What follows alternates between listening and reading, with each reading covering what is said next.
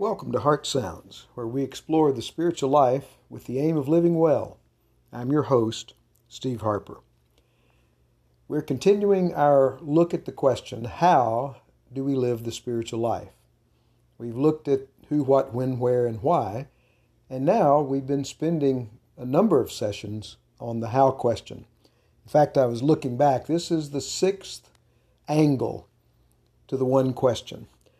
The theme for today is alignment. When I first thought about it, I thought to myself, you know, we're going to be spending time on the obvious. But sometimes we miss the obvious, don't we? So the more I thought about it, the more I said to myself, no, I need to include alignment. Let me tell you why. Eugene Peterson is a person that many of us are familiar with, perhaps through his translation called The Message, but also through other writings of his as well. When Eugene was writing some of his final books, congruence became his word for what I'm calling alignment today.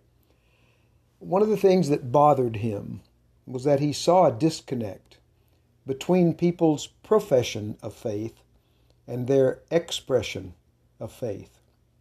And so, if you look at some of Eugene's uh, later writings, you'll see that he begins to talk about the importance of the inner life and the outer life matching up. Now, that's why I call it obvious, because why would we really want it to be any other way?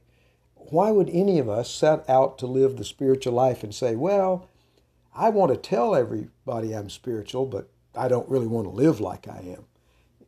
It, it just seems so crazy that anyone would do it. And yet we think about ourselves and think, well, there's all kinds of ways that my inner life and my outer life don't always match up.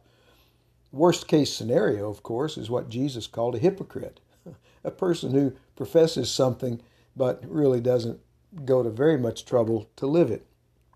So, all that is an introduction to say a session on alignment, obvious as it may seem, may be very important in this addressing of the how do we live the spiritual life question. Well, we we live it by paying attention to the inward and outward congruence, inward and outward alliance.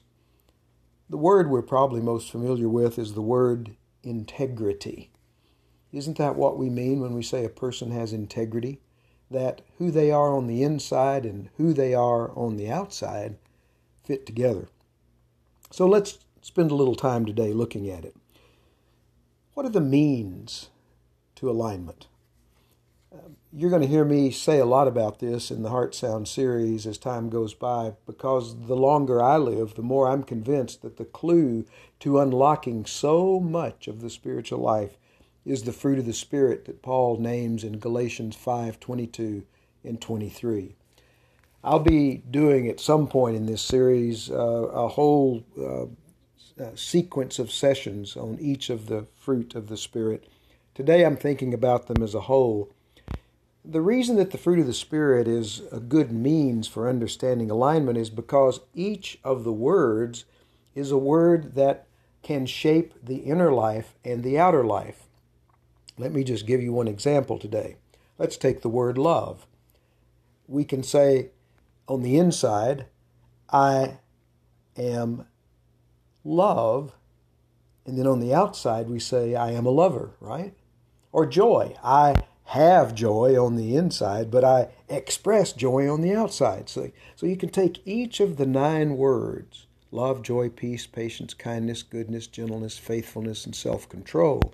You can take each of those words and apply them to the inner life and the outer life, and it's the word love, the word joy, the word peace that binds them together and puts the inner life and the outer life into alignment. So, if you want to think about congruence, if you want to think about integrity, if you want to think about alignment in the spiritual life, begin with the means for it, which I'm today calling the fruit of the Spirit.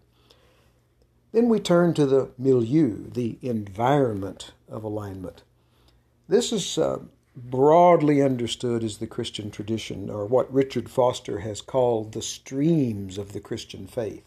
I'm going to put his book on the Heart Sounds Facebook page today because it's an excellent one. He looks at, at different streams of Christian tradition that have flowed since the time of Christ.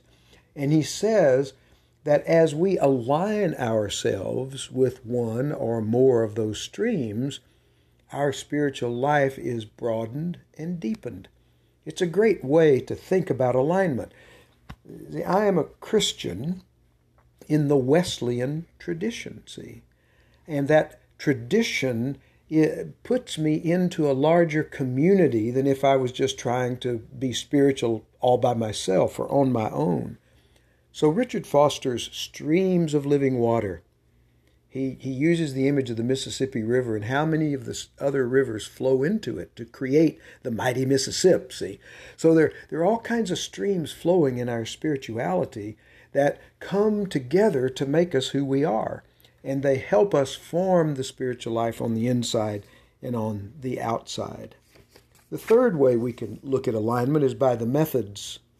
And that's where we're talking about the spiritual disciplines, or the means of grace, as John Wesley referred to them, as the works of mercy or the works of piety, as the Roman Catholics refer to them, the practices of the spiritual life that form us in inward piety and outward mercy.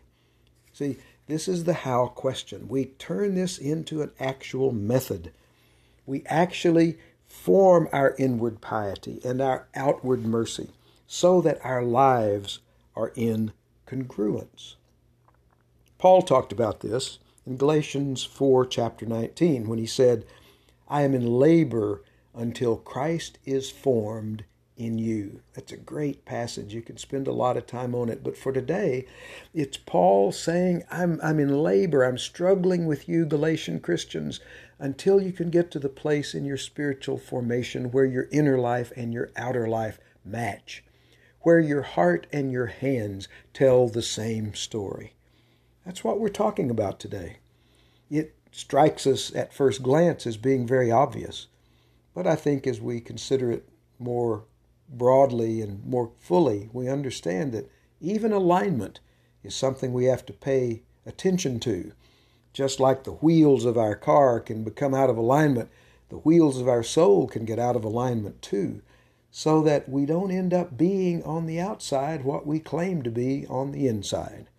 Salvation means wholeness, and part of wholeness is integrity and unity and oneness. I hope this session's been helpful to you today. If it has, tell other people about Heart Sounds so that they can join this journey.